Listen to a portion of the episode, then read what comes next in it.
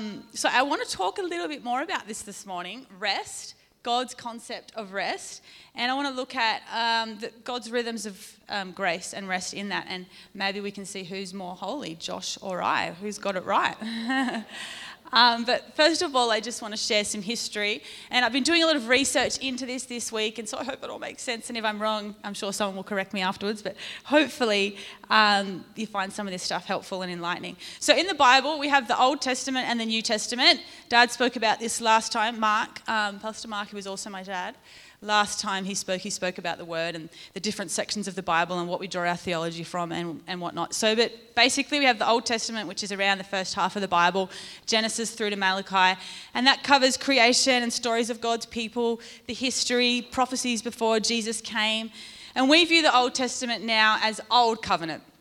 It was law. It was all about making sacrifices to make ourselves holy so that we could connect with God because He's perfect and righteous, and in our sinful state, we couldn't connect with Him. But basically, it was a lot of hard work. But then Jesus came and He actually fulfilled the law, and that's when we have the New Testament beginning. We don't have to make sacrifices to atone for our sin. Jesus did that. Um, he fulfilled all the requirements of the, law. And um, it says in Matthew he didn't actually abolish the law, he fulfilled the law. So it's not like there's no standards or commandments now. Jesus has done it all. We don't have anything to live by. God's standard is still righteousness, he's perfect. But we could never achieve that on our own. Jesus is now our righteousness, which I think is pretty cool. So, this is what it says in Matthew 5, um, verse 17 to 19. Do not think that I have come to abolish the law or the prophets. I have not come to abolish them, but to fulfill them. For truly I say to you, until heaven and earth pass away, not an iota, not a dot will pass from the law until all is accomplished. Therefore, whoever relaxes one of the least of these commandments and teaches others to do the same will be called least in the kingdom of heaven. But whoever does them and teaches them will be called great in the kingdom of heaven. So we actually still have standards and commandments to aspire to. It's not like, well, there's Old Testament's gone, we can do whatever we want. It actually sounds a little bit Old Testament, hey, but it's not. It's actually the New Testament. And you'll find a lot in the New Testament books of Philippians, Romans, Thessalonians, Titus, Acts, all those ones that Dad said we get our theology from. There's a lot of commandments on actually how to live God's best for us. There's actually 1,050 New Testament commands in the Bible. So much wisdom to live by. And then in Galatians 3, verse 24 to 26, it says, The law was our teacher, but once we have faith in Jesus, He's our teacher. So Jesus is now our teacher. Jesus has fulfilled the law. He is our righteousness. He is our salvation. He is our redemption. So then you might think, well, who needs that old stuff anymore? Jesus has done it all. But I love the Old Testament because I think it shows us how much we need Jesus. It shows us how much we've been saved from. It also gives a lot of history to the birth, death, and resurrection of Jesus and all the prophecies that were spoken about in the Old Testament lead up to the events in the New Testament. And it kind of doesn't make sense without each other, they go together. So I think it's great um, to take it as a whole the Bible, and um, there's so I think it's really interesting. The Old Testament, there's some awesome stories in there. And it is a little bit hard to get our heads around, but my encouragement is just to start somewhere. As Dad said, maybe Google a scripture if you're maybe thinking about fear or money or you're looking for wisdom in relationships. Google that, and there'll be scriptures that come up that will relate to you. Someone actually asked me this week, Do I have to read the Bible from start to finish? You don't have to. You can, but you can also just go to the Psalms and read a psalm or go to Matthew and just read a chapter out of that. Do whatever works for you. It's not law. And I pray that it's life to you because I know sometimes you can read the Bible and it's kind of like doesn't make any sense. Sometimes it still doesn't make sense, or it just doesn't feel relevant. But then later I've found some of those things that I've read in a time of pressure, the verse will just pop into my head or my mind. So I think don't underestimate the power of reading, even though you might be thinking this just is so boring or it's not doing anything. It really is going into your heart, and what goes in will come out one day. So don't be discouraged. Keep getting into it. And I really love this, the Message Bible. Eugene Peterson, who wrote it, actually passed away recently, which is sad, but it's just beautiful language, down to earth, and I think that's another great um, version to read if you're looking for something maybe in a bit more everyday language. All right, so that was just a little background into um, the Bible, Old Testament. So we no longer live in the Old Testament. Jesus has fulfilled the law. We don't have to sacrifice animals when we stuff up. The sacrifices of God are just a broken and a contrite heart, a humble spirit, a repentant heart. If we do something wrong, it's just, hey, God, I stuffed up here. I'm sorry. Will you forgive me? I want to get back on track. Simple as that. We don't have to sacrifice a cow or do weird rituals. Jesus has done it all for us. He was the sacrifice. So, all the things the law tried to achieve for us, the law tried to make us perfect, but Jesus has made us righteous. Does that make sense? Awesome. So, with all that in mind, I want to look at an Old Testament concept relating to rest. In Exodus, God gives Moses the Ten Commandments, 10 laws for the people to live by. Stuff like do not murder, do not steal, do not commit adultery. And I was thinking how interesting in our politically correct, over precious society, overly precious society, where kind of everything's wrapped in cotton wool, and there's lots of parenting strategy on redirection. So if you see a kid hitting another kid with a chair, you don't say no. You say, hey, instead of hitting that kid on the head with a chair, why don't you come over here and play with some Play Doh and just relax? Like, I'm not joking. So, it's what some preschools are teaching and what some parents teach. And look, I don't want to undermine that because some people have that's their view. But personally, my preference is that sometimes you need to say no. That's not good for you, and you're actually in dangerous territory. And I love that um, God says it black and white do not murder, do not commit adultery, do not steal. He's not like, hey, instead of doing that, maybe go and do this. He just says it as it is. And I think we need to take a leaf out of God's book sometimes. God disciplines those he loves, and sometimes you need to say to someone, hey, you're in dangerous territory, or I wouldn't recommend doing that. We don't have to wrap everything in cotton wool. Let's sometimes say it as it is, maybe all the time, and um, not beat around the bush. So God says, don't do these things. All right. So 10, 9 out of 10 of these commandments are actually repeated in the New Testament. So they're still, I guess, commands and standards that God gives us. Still not good to murder, still not a great idea to commit adultery and steal, and most of them are repeated. Who knows the one commandment that's not repeated in the New Testament? Sabbath. Who's the Bible scholar back there? Was that Christine? Julie? Leanne? Angels. Um, anyway, so the only commandment that's not repeated in the New Testament is to keep the Sabbath. So I'm just going to read it because some of you are like, "What is she talking about? What is what even are this the Sabbath?" So when God gives the Ten Commandments to Moses, this is the fourth commandment, and He says, "Remember the Sabbath day by keeping it holy. Six days you shall labor and do all your work." This is in Exodus 20, by the way. But the seventh day is a Sabbath to the Lord your God. On it you shall not do any work, neither you, nor your own son or daughter, nor your male or female servant, nor your animals, nor any foreigner residing in your towns. So it's not even God saying you need to have a Sabbath, it's everyone around you also needs to have a Sabbath. For in the six days the Lord made the heavens and the earth the sea and all that is in them, but he rested on the seventh day. Therefore, the Lord blessed the Sabbath day and made it holy. So, that Sabbath is just a day of rest. God worked, created the earth in six days, the world, everything, universe, and then on the seventh day he rested. So, it's saying if God rested on the seventh day, it's good for us to rest too. So, that's the Old Testament part. And as we know, that was the old law. Jesus has now fulfilled the law. And the context is the Israelites have been in slavery under Pharaoh in Egypt, and it was very oppressive. I don't have enough room for all my Bible and notes. Just bear with me. Um, so, Exodus 20, verse 2, God says to the Israelites, I am the Lord your God who brought you out of slavery.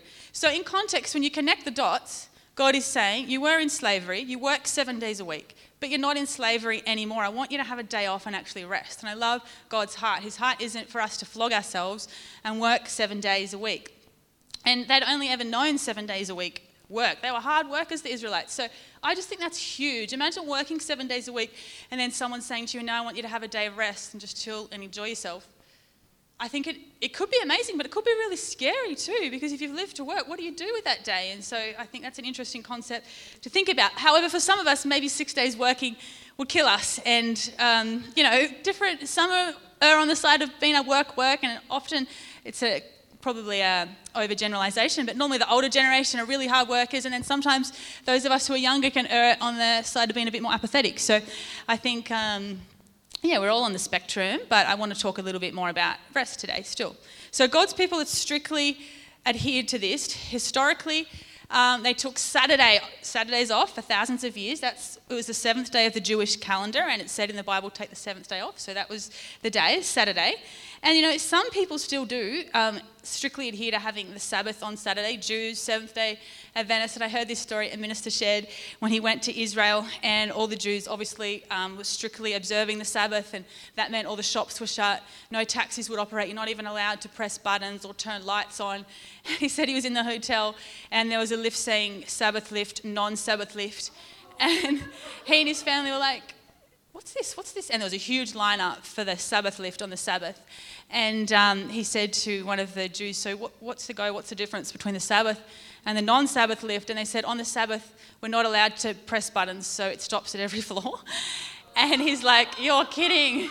And then um, he's like, Well, I'm New Covenant. I believe in Jesus. I'm hopping in the um, non Sabbath lift. I can press a button. And he said he hopped in the non Sabbath lift with his family, and then the lift filled up with all these Jews. And he said to them, what are you guys doing? And he, they said, Can you press level one? Can you press level two? anyway, I thought that was so funny. And it's really just a picture of how strictly some people do observe the Sabbath and um, how good that we don't have to live under law on the Sabbath. um, but then, why do we have our Sabbath on a Sunday? Some are still observing it on a Saturday. Is it Saturday or is it Sunday? What's right? What is the Lord's day? The Jews say Saturday, the Christians say Sunday. But we believe, and not even we believe, history tells it, everything changed when Jesus came.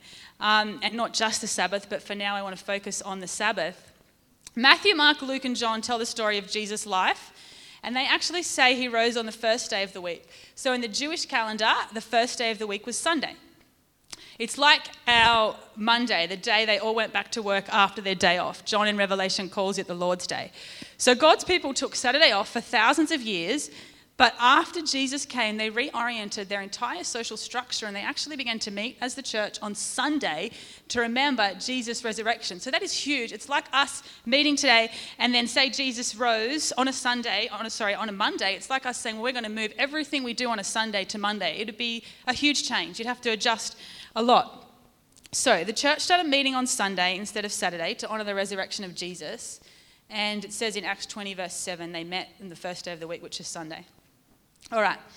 Um, but the Sabbath still generally remained on Saturday because that's what the Jews did until the Roman Emperor Constantine, he was the ruler of the Roman Empire at the time, he actually in 320 18 took Christianity from being forbidden to being legalized, which is pretty amazing. And he declared Sunday to be the new day off rather than Saturday. So that was for the Roman Empire. And then about 1400 years later, America um, actually came into play, and they had the Jews doing Saturday, and they had the Romans and the Christians wanting Sunday off. And there was also an industrial revolution happening at the time, and people were whinging and wanted more days off. And so they couldn't decide whether to do Saturday or Sunday, and so they said, let's just do both. So that's why we have a two day weekend now. It's interesting, hey? It's actually a really new concept. We live in a really unique part of history this two day weekend. And some people prefer to work six or seven days, but technically, and some people work on weekends, we have a two day weekend. So that is more days than even God got off. Thanks, America. yeah. Um, so that's why we observe Sabbath on a Sunday. Uh, and we re- come together and remember Jesus on a Sunday because that's when he rose. All right. And I just want to recognize, too, even though we technically have a two day weekend, that so many of you actually give up your Sunday to come and serve others. And I want to honour those who serve on Kids Church and Worship and helps, and everyone who contributes to actually creating a space for others to come and enjoy God's presence, which is part of that rest that we enter into technically on the Sabbath. So let's just give our team a hand for that. I think that is admirable. Okay, so keeping in mind, being bound to the Sabbath is actually Old Testament law. So, what do we do with that now? Do we still have a Sabbath, and what does the New Testament say about rest? So Jesus has fulfilled the law. That means we, we're no longer bound to a Sabbath. He changed everything. Is what it means is Jesus is our rest now because he has fulfilled the Lord. Just as he is our righteousness, as he is our strength, our salvation, he is also our rest. So track with me here. The Sabbath isn't law, but I want to take it out of the realm of law and into the realm of just wisdom and common sense. And it's not repeated in the New Testament. You must not work seven days a week because it's not good for you and you must have a day off like it was in the Old Testament. Jesus gives us lots of commands, as I said in the New Testament. He says, Do not sin, put off falsehood, submit to one another, honor your mother and father, get rid of bitterness, be kind, pursue righteous living, do good, do not be misled. Bad company corrupts good character, have nothing to do with the appearance of evil. And if you go through the New Testament, there's actually a lot of commands, as I said. There's so much wisdom in there, but there's nothing saying rest, do not work a certain amount of time. You have to do this. So it's obviously, I think, more of the Father's heart. You don't have to not work seven days a week, but it's probably just not good for you. It's common sense, really. So, what does the New Testament say about rest specifically? I'll read it in Matthew 11, 28 to 30. Again, in the Message Bible, because I love that version. It says, Are you tired, worn out, burned out on religion? Come to me, get away with me, and you'll recover your life. I'll show you how to take a real rest. Walk with me and work with me. Watch how I do it. Learn the unforced rhythms of grace. I won't lay anything heavy or ill fitting on you. Keep company with me, and you'll learn to live freely and lightly. And so I love this. It's not law, it's just God's heart. Come to Jesus, find rest in Him. He'll help you learn the unforced rhythms of grace. And who knows, we need that in our society today. Everything is so fast paced and everybody's working so hard, whether it's to earn money, whether it's to perform, whether it's to impress, whatever it is, it's go, go, go. But I love this. Jesus says, You tired? Come to me. I want to give you rest.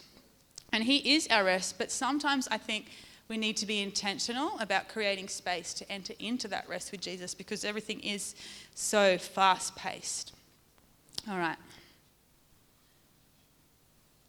So, as I said, Eugene Peterson wrote this message Bible and he wrote that verse that I read. And Eugene was also a pastor, and he's written some amazing teaching on the Sabbath. And um, after his passing, it actually inspired me to look a bit more into some of his writings, and that's what has inspired me to talk today. I've been doing a lot of research on it since, and I think it's something we need to talk about more. What does it look like to enter into our into rest for our souls, for our hearts? What does a New Testament Sabbath look like?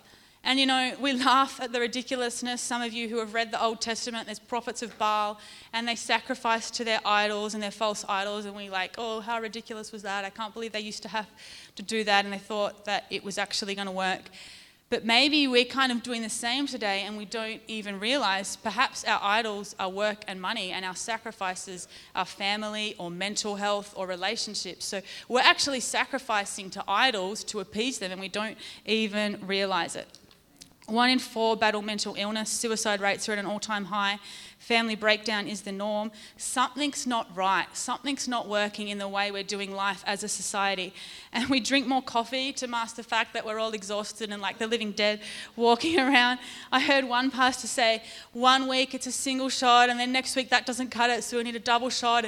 Then it's a triple shot. What's next? Can you add some cocaine or methamphetamine in with that? What's next? You know, there's only so much stimulants can do to mask the fact that we're burning ourselves out from the inside out. And just no judgment there, I actually like coffee. And um, that's as far as I go with the stimulants. but I'm not endorsing drugs. I started drinking coffee after I had Esther. I think I just needed something to get me through. Uh, I don't know how I lived before it, and I'm now completely addicted. Um, but, and I, like coffee's good, but my point is we need to take a deeper look into the way we are living. Stimulants can't mask and can't substitute what a good rest and Sabbath can do. Okay, so the Israelites worked for seven days a week in Egypt because they were slaves. Are we slaves to our work and our lifestyle, or are we free? And I want to share some reasons why I think it's important we have some form of Sabbath. Again, this is wisdom, not law. So, firstly, why is it good to have a Sabbath? I think we stop our work to remember Jesus' work. Okay, question Are we saved by works? Trick question. No. Well, yes, we're saved by Jesus' works. Oh, gotcha. um, not our own. And sometimes we actually forget how much we've been saved from and how much work Jesus put in so that we didn't have to work ourselves to the bone. And I think it's really good to remember we're saved by grace. We don't have to work for salvation. And we're the only religion that doesn't believe in working for your salvation. We believe that we're saved by grace. And our Sabbath is a reminder we live differently. Jesus worked for our salvation, and we can rest in that. And his burden is easy and his yoke is light. I think often we're our hardest taskmasters. We have the highest expectations of ourselves and we push ourselves and we drive ourselves. God doesn't expect that of us. God is gracious and merciful and kind, and sometimes we need to take a leaf out of His book towards us. Rosie said that at women's group the other night. She was talking about the kindness of God, and she said, Sometimes I've just been realizing we need to be kind to ourselves. And I think that's true. We're no longer slaves. Some of us find our identity in doing, doing, doing. I know I do. And even productivity can be an idol sometimes. We just live to get things done, but sometimes we need to survive and be okay with not always having to get things done. It's good to pause and remind ourselves of what already has been done to still our heart and soul and rest. And as I said, just remember what Jesus has actually done and have that time to even pause and connect with God. I think it just refreshes our soul in a way that nothing else ever could. And I shared that in my testimony recently when I was a bit caught up in like doing, doing, performance, salvation, performance, faith, and then God just set me free from that. Didn't have to be more beautiful, work harder. I could just be me, and God loved me for who I was. Secondly, a Sabbath gives us space to prioritize relationship. As I said, sometimes we get so busy working, working, doing, doing that we sacrifice relationship for that at the expense of um, work. God actually created us as relational beings to live in community, to live in family. And we only take one thing to heaven when we go. What is it? People. That's the only thing we're going to take to heaven with us. It's, I think, the most important thing in the world is people. And yes, things are good. I'm not saying things are bad, but in perspective, what's the main thing? It's relationship with others. And let's sow in and invest our lives where it matters. And yeah, we need to work and earn money and pay the bills. So I'm definitely not saying go quit your job and just sleep in every morning. um, but the fine line is when it consumes you and you just find yourself worshipping work and everything is being sacrificed at the expense of that idol. And um, I'm not even saying, well, say you work five days a week, you're like, oh, I better go quit a day of work so I can have that. I think we can do our normal routines, working how we are, but then maybe when we're having a chance to Sabbath, maybe it's a Saturday, maybe it's a Sunday, maybe it's just a few hours of an afternoon, getting better and entering into that rest in the time that we have. I think we can be smart about it and be strategic. And it's different for everyone. It's not like, oh, Bob over there, he works so hard, he needs to have a rest, he's a heathen. It's like, what is God speaking to you? What is your, what's God saying for you that could help you maybe find some rest and um, lighten that burden? And speaking of taking a Sabbath from work to actually enjoy connecting with others, I love church for that purpose. We can come together, be refreshed in God's presence, connect with God, but also connect with each other. And I think that's the beautiful thing about Sunday morning church. But you might want to invite some friends over. You might need, maybe you've been so busy, you just need to clear your schedule and make some time to have some friends over for dinner or go out to lunch with some friends. Just connect with people. And um, we grow in community too. Hey, that's a bonus. I heard Peter Prothero from the Equippers Church in New Zealand. He was talking um, on a message I was listening to, and he said, The fruits of the Spirit, kindness and love and joy and peace and patience, they only grow in the context of community. You don't grow in kindness by sitting at home on the couch by yourself. There's no opportunity to show kindness to the remote. I don't know. Um, you've got to get out there and mix with some people as iron sharpens iron. So, firstly, we have a Sabbath to remember what Jesus has done. And secondly, to prioritize relationship with God, with others. And the bonus from that is that we actually grow in community at the same time. So, double bonus. All right. Thirdly, it reminds us the world doesn't revolve around us, God's in control not us. And I'm guilty of this. Some of us actually think we can't rest or the world will fall apart. Um, you can have a rest. You don't have to control everything. God's actually bigger than we think, bigger than what we can do. Um, and yes, maybe for you to rest, you might need to delegate some things, or maybe you might even need to let some things go. Um, for Josh and I, we got to a point a couple of years ago where we were just doing far too much between church and work and social and school and sporting commitments just had so much going on, and I think it was really killing us. And we had some options. Plan A was we must keep going as we are. If we simplify things, there will be lack. If we stop this program, the world will fall apart, or the church will fall apart. Or if we can't make this meeting, the situation will fall apart. Or if we say no to that barbecue, those people will think we're rude and that Jesus doesn't love them. Hello, we're not actually the center of the universe. God's got this. He cares about people far more than we do. He's bigger than programs, He's bigger than meetings, He's bigger than barbecues. If we need to take a rest so we don't burn out, I think God's like, guys, I've got this. You don't have to keep going. So that was plan A, and that's what we did do. But um, no, sorry, that's not what we did do. But we went with plan B, which was we need to adjust some things. Um, some things we delegated, but where there was no one to delegate to, we had to let some things go. We can only do what we can only do. And often we need to assess what is strategic at this time and what is unnecessary that we might need to let go of for the sake of our health, for the sake of our family, for the sake of important relationships. We only have so much mental, emotional, and physical energy. I've said this before in a message. Every time we say yes to something, we're essentially saying no to something else because we've only got so much to give. Sometimes we have to say no to some things to say yes to not burning out. It's okay to take a rest. It's okay to switch off. The world will keep going. Take a nap. Even Jesus took a nap. If you don't have kids, that is, I think it's hard to sleep morning or night or afternoon or any time of day with kids. Um, and do you know what? God is actually glorified in our rest just as much as He is in our service and our work for Him. God rested on the seventh day, and part of our worship to Him is imitating His rhythms. And that was His rhythm work, work, rest. And that's worship to Him, imitating Him. Okay, so it's good to take a Sabbath so we remind ourselves the world doesn't revolve around us. For often, if we don't voluntarily take a break, we will break. Hello. Whether it manifests in stress overload, anxiety, a heart attack, high blood pressure, we can stop voluntarily and joyfully, or we'll often have to stop involuntarily and painfully.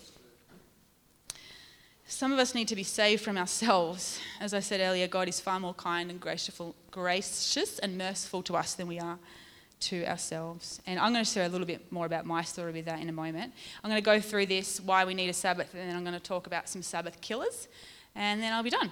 All right, so fifth, fifth reason to have a Sabbath or to find some rest in our busy schedules is that God values time with us. So, who loves it when, I don't know, maybe you've got home from work or you've, I don't know what you've been doing, but you come home and you see your kids and you just love, I love it when they run into my arms and maybe when we can just sit on the couch and hang out together, have a cuddle together. And I feel that God feels the same about us. His heart has and will always be to connect with us it's why he sent Jesus, so there was no barriers between us and him. And I think, you know, if my kids were always busy doing chores like cleaning their rooms and picking up their clothes and sweeping the floors and bringing in the washing and unloading the dishwasher, I'd probably be happy because the house would be clean. But I also wouldn't be happy because they would be sad and their souls would be sad and I wouldn't have any time to hang out with them and it would pretty much be there like my slaves. And that's not a healthy relationship. And I wonder if God feels the same. Hey, I sent Jesus so we could connect, but you're just so busy running around like a headless chook. We're not even connecting. Like, what was the point? Sometimes we can be so busy that we forget to rest and enjoy His presence, the very thing He worked so hard to sacrifice His only Son so that we could be one with Him, and then we're just not even enjoying the gift. And um, yeah, He just wants us to know Him, to walk with Him, to rest with Him. Come to me, all you who are weary and heavy laden, and I will give you rest. Um, yeah, not because it's law, but because it's good for us. Okay. Six, oh, actually, I might just add this. Oh, and some of you might say, I don't have time to rest on the couch with my Heavenly Father as such, but I have too much work to be done. But I just want to say you do have time, or you'll probably wish you did make time later on the track when you're pouring out of an empty cup and burning out. Save yourself from yourself, as I said earlier. Okay, sixth reason to have a Sabbath to have fun. It's good for the soul. Who thinks Jesus was fun? Ryan shared about this uh, when he spoke, and he said all the kids were coming to Jesus, and Kids don't come to boring, grumpy people, they go to fun people. And so I think Jesus was great company. I think he would have been a lot of fun. However, the religious people were not fun and they were like taking themselves way too seriously. And they were like, kids, you need to go away. And they got jealous because Jesus got invited to all the parties. They're like, there must be something wrong with Jesus. He's hanging out with all these sinners. They never, it never occurred to them that there was something wrong with them, that in fact Jesus was just a normal, ordinary, awesome person that people loved, and maybe they weren't being invited to the parties because there was something wrong with them. And you know, religious people will always point out other people's faults and are blind to their own. Jesus, people love to hang out with Jesus, and a huge part of it was his teaching and his miracles, but I also think he would have just been good company. Some of us need to quit taking life so seriously and have some fun. And that's one of the reasons we have a Sabbath is to rest, to play, to rejuvenate our souls, So, what is fun for you? Do some more of that. What is a joy for you? And I saw Adam post yesterday that he finds joy in just hanging out with his kids and going for walks and finding the remote when you've lost it for a week or so. What do you find joy in? Do some more of that. And the same for me, bring it back to my kids. Um, I love, I love hanging out with them, but I love hearing them laugh and play together. And it's just the best thing. Sometimes when they go to bed at night, they they're all sleeping in the one room at the moment because we figured out Esther sleeps, so we're like, whatever works, just mattresses.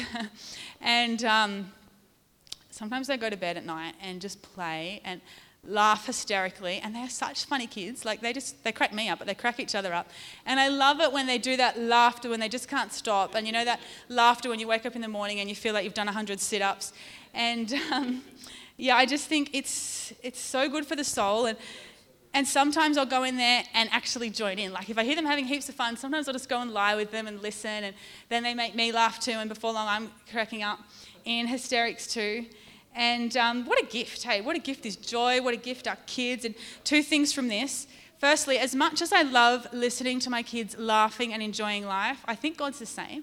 I think He must delight in seeing us enjoying life. When we're having fun and when we're filled with joy, He must be like, that makes me so happy. That delights me just as it delights us as parents. I reckon He's the same. He wants to see us happy, He wants to see us filled with joy and life. And you know, we've been given a gift of life from Jesus and how good is it when you give someone a gift, when you spend the time thinking about it, when you spend the money on it, and you put in a lot of effort, and when you give them a gift and they're stoked with that gift and they love it and they enjoy it. And you know what? God's given us the gift of life, and how happy must He be? Like, that was so worth it for me to send my son Jesus because I can see that you're loving that life. I can see you're enjoying it. I'm so glad I died to break the power of sin and condemnation and darkness because I can see that it's working for you. I can see the purpose that I died for is actually benefiting you, and I love it. And so sometimes we're doing God God a favor when we actually learn to enjoy life a little because that's why He died, so that we could have life abundant. And secondly, joy is attractive. When my kids um, crack up, as I said, I just want to be a part of it. And either I'm a weird mom or maybe, maybe that's a part of it. But on the flip side, joy is fun and attractive. Jesus was attractive. When we have a little bit of fun, got a bit of joy in our hearts, people are drawn to that. And some of us actually need to take a Sabbath because we're getting a bit dry and crusty, and no one's attracted to that. We need to remember what it is to have fun and rejuvenate our souls, and you're going to find people drawn to that. Like I was going to say like bees to honey, but no, bees make honey. Ants to honey? Anyway. Number seven, we need a Sabbath as it helps us manage our energy, not just our time.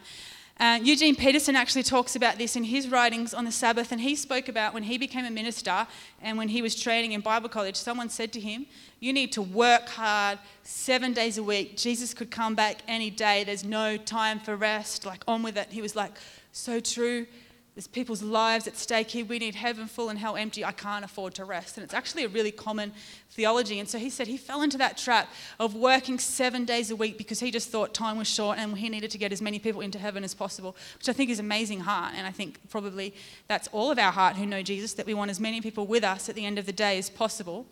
But Eugene said he got to a point where he was burning out, and his family actually intervened, and his wife said, This is not good for you. We want a day with you. We want to spend some time with you. We're not enjoying seeing you just become exhausted and burning yourself out from the inside out. And so he reluctantly said, Okay, I'll try and have one day off. And um, so he worked six days a week and had a day off. And he said, he found he actually got a lot more done in the six days he worked when he had a day of rest than he did in working himself to the bone seven days a week. And so he said, from then on, I was converted. He was a Sabbath lover and he's committed to having a day of rest ever since. And so that's managing your energy, not just your time. Logically, you might think you get more done in seven days of work, but when you manage your energy and refresh yourself, fill up your cup on that one day, or and we don't religiously have to have one day, it might be one day every fortnight or once a month, or just time to fill our cup, um, whatever that looks like. Um, it's just being wise with our energy, not just our time. And number eight, the last reason why we have a Sabbath, and there's probably plenty more, but these are just the ones that I've come together with. It helps us process what has been and recalibrate and refresh our perspective. I think it's really important to have time to pause and process what has been. And I'm going to talk more about this in Sabbath Killers and my journey with this as well. All right. So, some Sabbath killers. Is everyone tracking with me? Everyone's still awake? Awesome. Over planning or imposing rules on the Sabbath. I just want to encourage you don't overthink it. Scheduling your Sabbath to the nth degree, you don't have to do that. Just plan to switch off, do as little as you want or as much as you want. Uh, otherwise, it can become, if we're over planning our days off and our holidays, sometimes it can just become more work than actually going to work. Just relax and enjoy. And again, Eugene Peterson's idea of the Sabbath um, this was once his kids were grown up, but he said he and his wife would wake up on a Monday because who knows, as a pastor, Sunday is a work day. And he said he'd wake up with the adrenaline pumping on Sunday. And we're the same. We wake up waiting to hear on, waiting to hear from God and just pumped for what God's going to do in the hearts of people. And Eugene said the same thing. I, we don't rest on Sunday. We work on Sunday, and often Saturday's preparation for Sunday. So he and his wife had Mondays off, and they would get up and um, first thing in the morning, they'd have their lunch packed the night before. They'd go for a long bushwalk. He said every Monday, it was almost a sacred ritual, something that they did to find time with each other and with God. And um, they'd do different bushwalks. And they he said, no matter what the weather, we would always go. Because he said, there's always an excuse to not Sabbath, just as there's always an excuse to not be in church. So they committed, we're going to have a Sabbath, just as we've committed to being in church.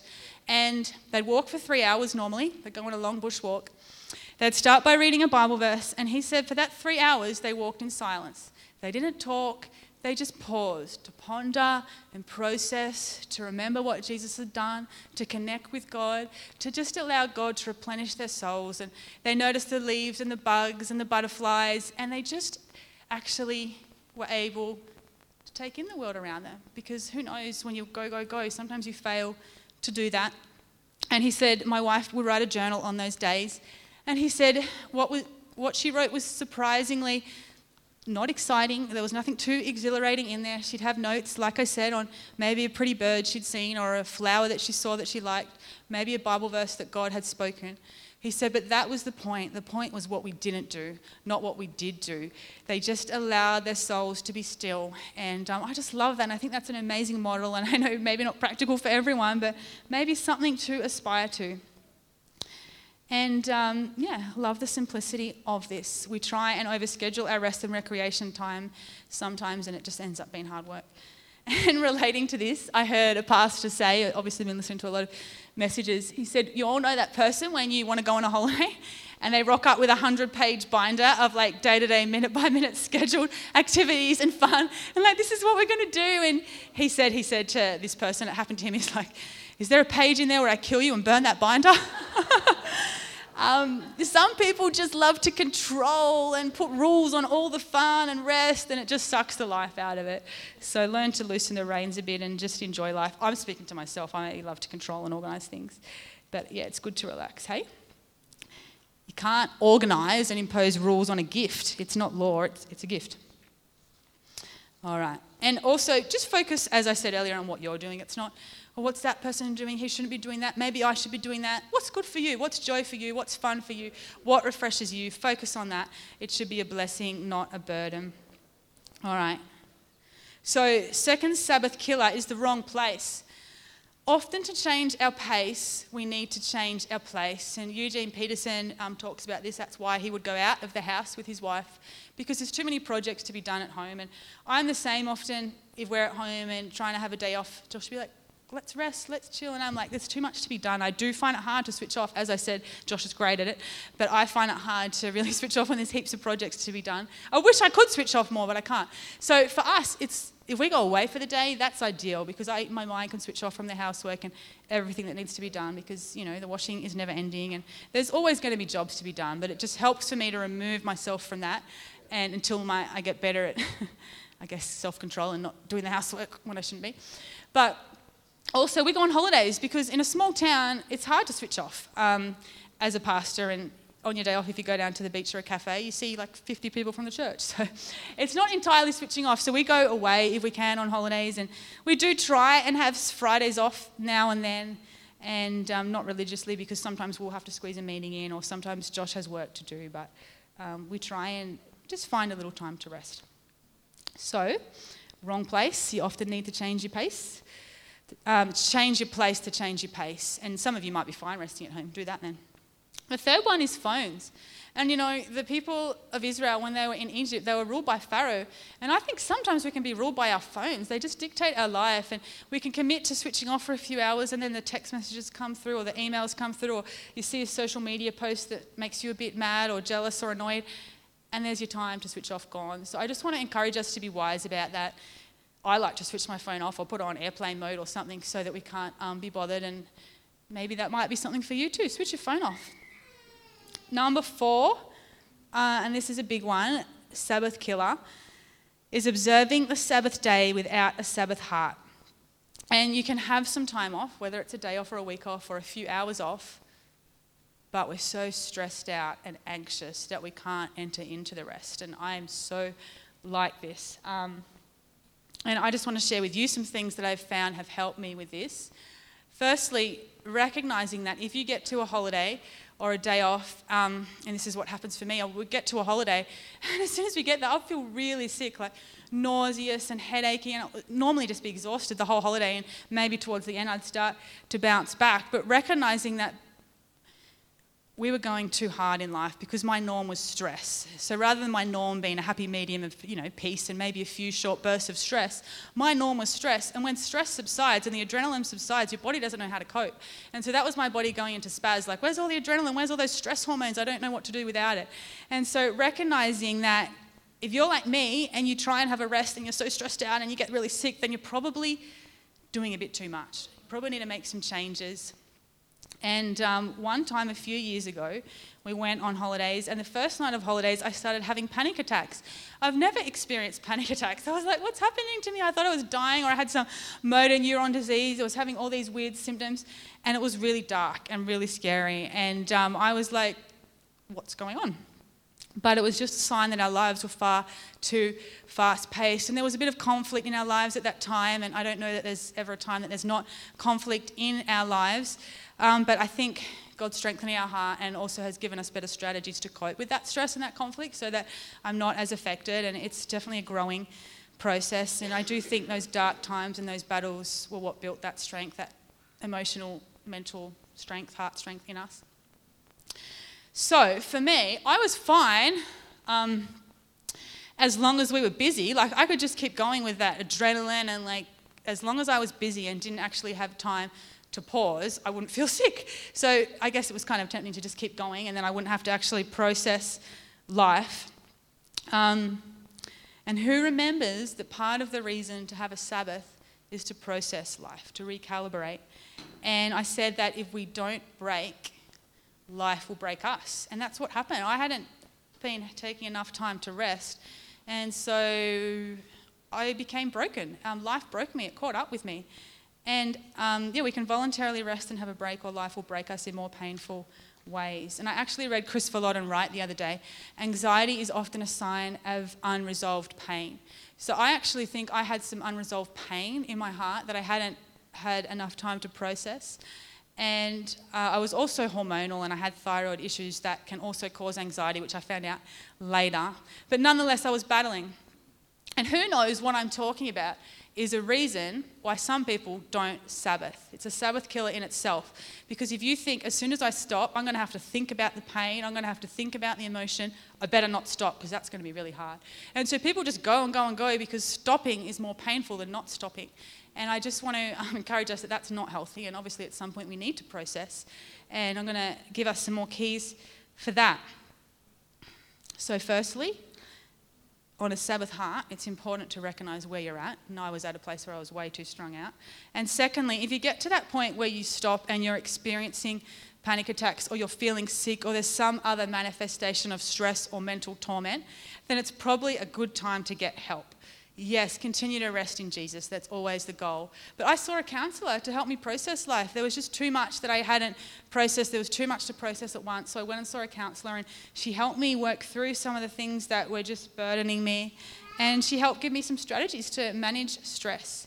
And um, best idea ever. So, yeah, get help if you need help, and someone who's skilled and trained in helping you work through those things. And thirdly, once you're doing that, or as you're doing that, as you're getting help, endeavour to not go so long between drinks or rest breaks or processing breaks. the reason I was feeling so sick and overwhelmed was because I hadn't paused to stop sooner. And I think um, short accounts with God and with your own heart are really important. Just having those, even if it's once a week, once a day, whatever it is for you, once a month, just having that time to be like, okay, what am I feeling? Just creating some stillness, some space to process life. Because I all know we have significant battles we're facing. I all know we have pressures, and those things need to be processed. And this is exactly when Josh and I recognized that we were too strung out.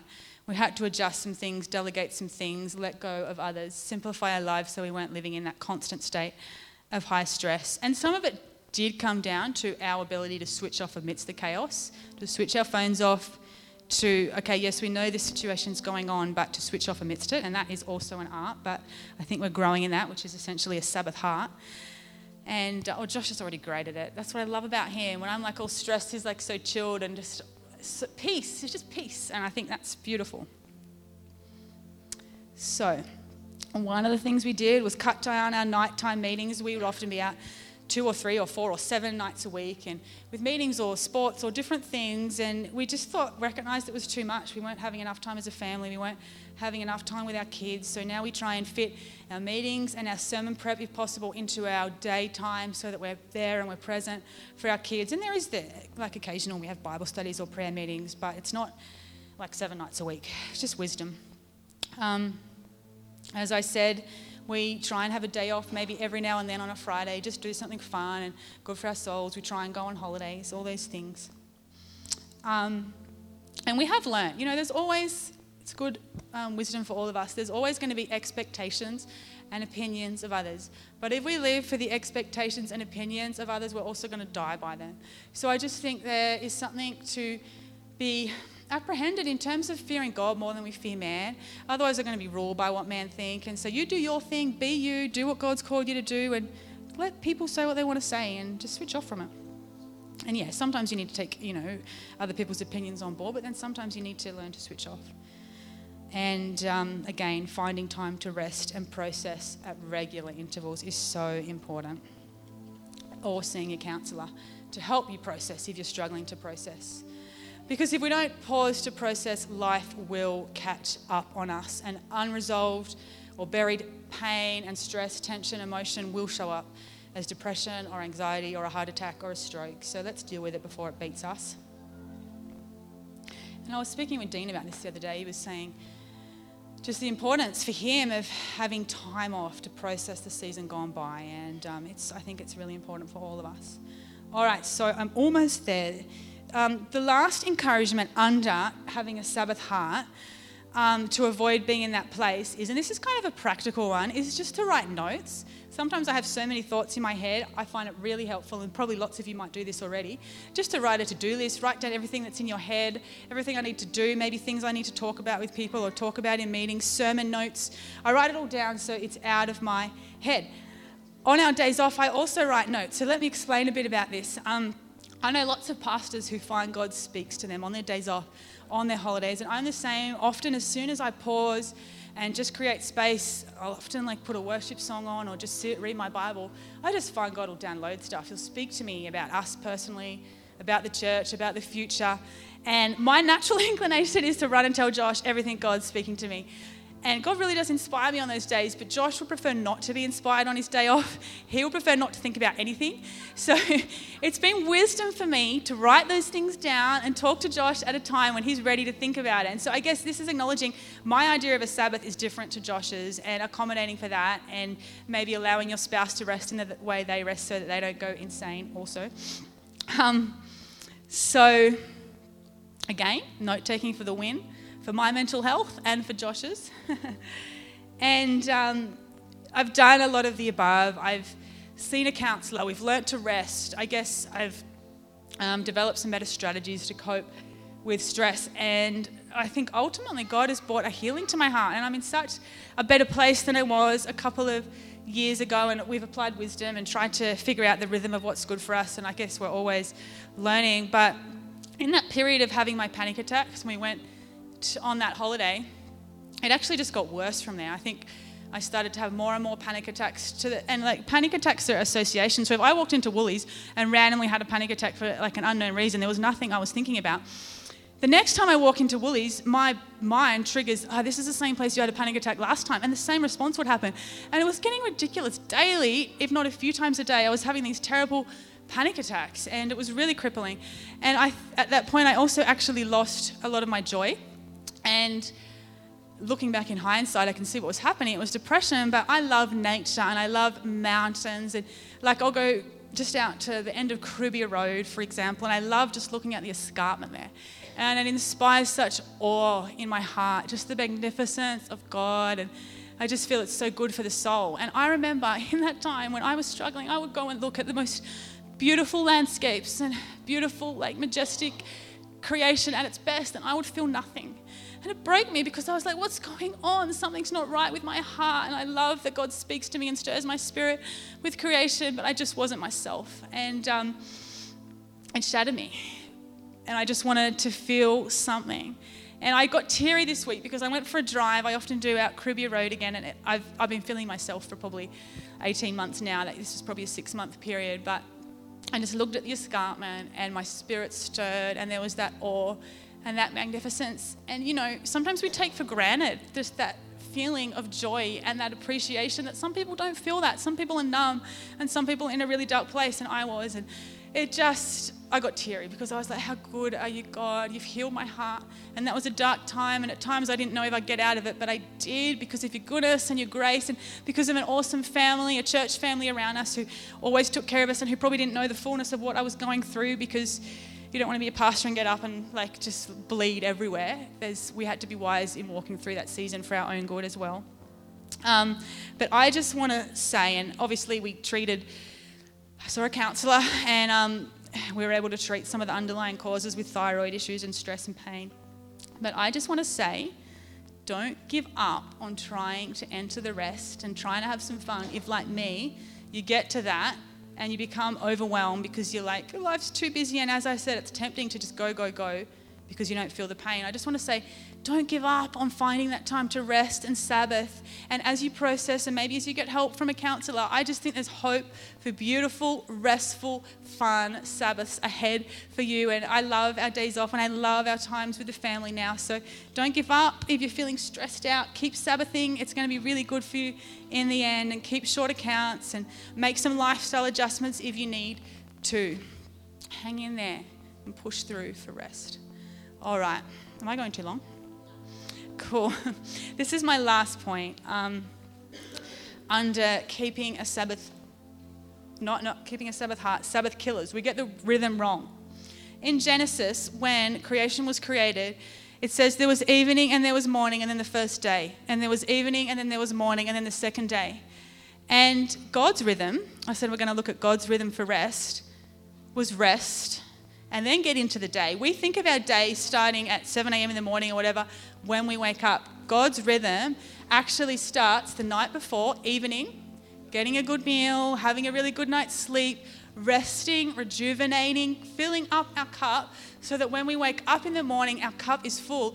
Our Western way of thinking is get into the day, work, work, work, and then you come home exhausted and you crash and that obviously is the issue that I'm talking about. We work, work, work ourselves to the bone, and then we force ourselves to stop when it's too much. But God's rhythm is Josh's rhythm. Josh is more holy than I am. It's rest and then work. And that's why Eugene Peterson, he and his wife would get up in the morning. First thing, they wouldn't do their jobs. They'd go and enjoy nature, rest, and then they'd go home and do their jobs. And I think it's I think it's not logical. I'm like, how do you rest when you've got all this stuff to do? But it's actually God's rhythm. Evening and then morning. Evening you rest, in the morning, you get up and you go out and you do whatever you need to do. You can't pour from an empty bucket. And these are the rhythms of grace. Not work, work, work, rest if you have to. It's rest and work, rest and work, and um, have some Sabbathing in there. And I just want to say a little disclaimer some of us, not all of us, are burnt out and stressed. Some of us maybe could learn to work a little harder. Some of us might be on the edge of apathy. And, you know, just as much as we can worship work and money, we can also worship comfort. And so maybe if you work a day a week and you're like, oh, it's too much for me, don't take this as Sarah said. I shouldn't work, I just need to have naps all day long. Like, God's will be speaking differently to everyone here this morning. Maybe some of you need to work a little harder. Maybe for some of us, we need to learn to rest a little better. So, the point of this morning, uh, we might, I might get the band up, we might stand, is just to do a heart check. God, where am I at? Am I strung out? When was the last time I had a Sabbath to just connect with you, to remember what you've done, to connect with others, to refresh my soul, to pause and process life.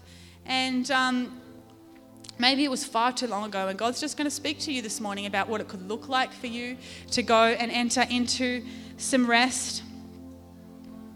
And I also want to pray for those battling with a Sabbath heart because, as I said, we can have all the right things in place. We can organize rest and recreation and holidays, but if we're stressed out, we're not going to be able to enjoy that. And for those of you here who might not call yourself a Christian, the first step to actually entering into that rest is a relationship with Jesus because He is our rest. And so I just want to encourage you this morning there's that invitation from Jesus come to me, all you who are weary and heavy laden, I will give you rest. And it's as simple as that coming to Him, walking in relationship with Him. He wants to do life with you, He wants you to find rest in Him. He doesn't want you to break, He wants to help you.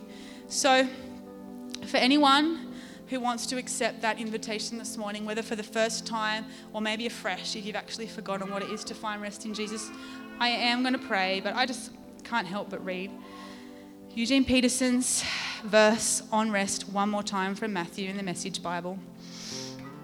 Are you tired, worn out, burned out on religion? Come to me, get away with me, and you'll recover your life. I'll show you how to take a real rest. Walk with me and work with me. Watch how I do it. Learn the unforced rhythms of grace.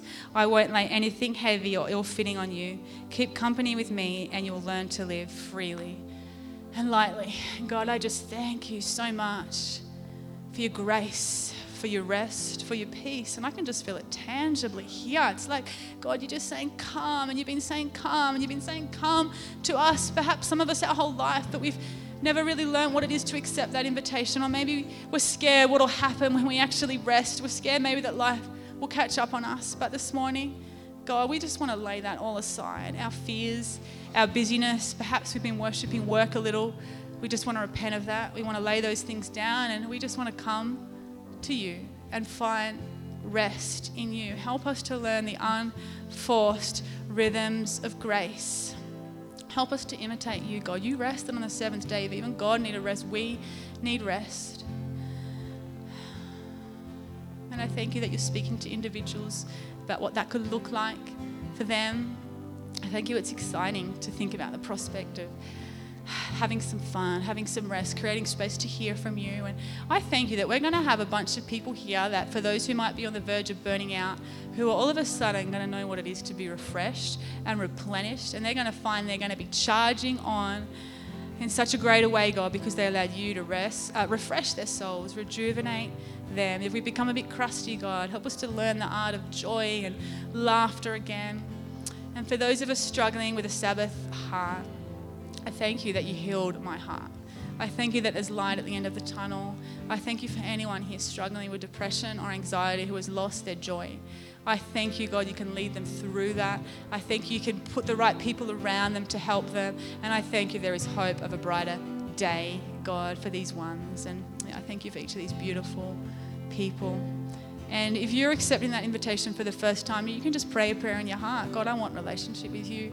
I want to find rest in you. And you can just pray that as we worship. And I think God's even ministering to our hearts now. Thanks, team. You will stay true, even when the last comes.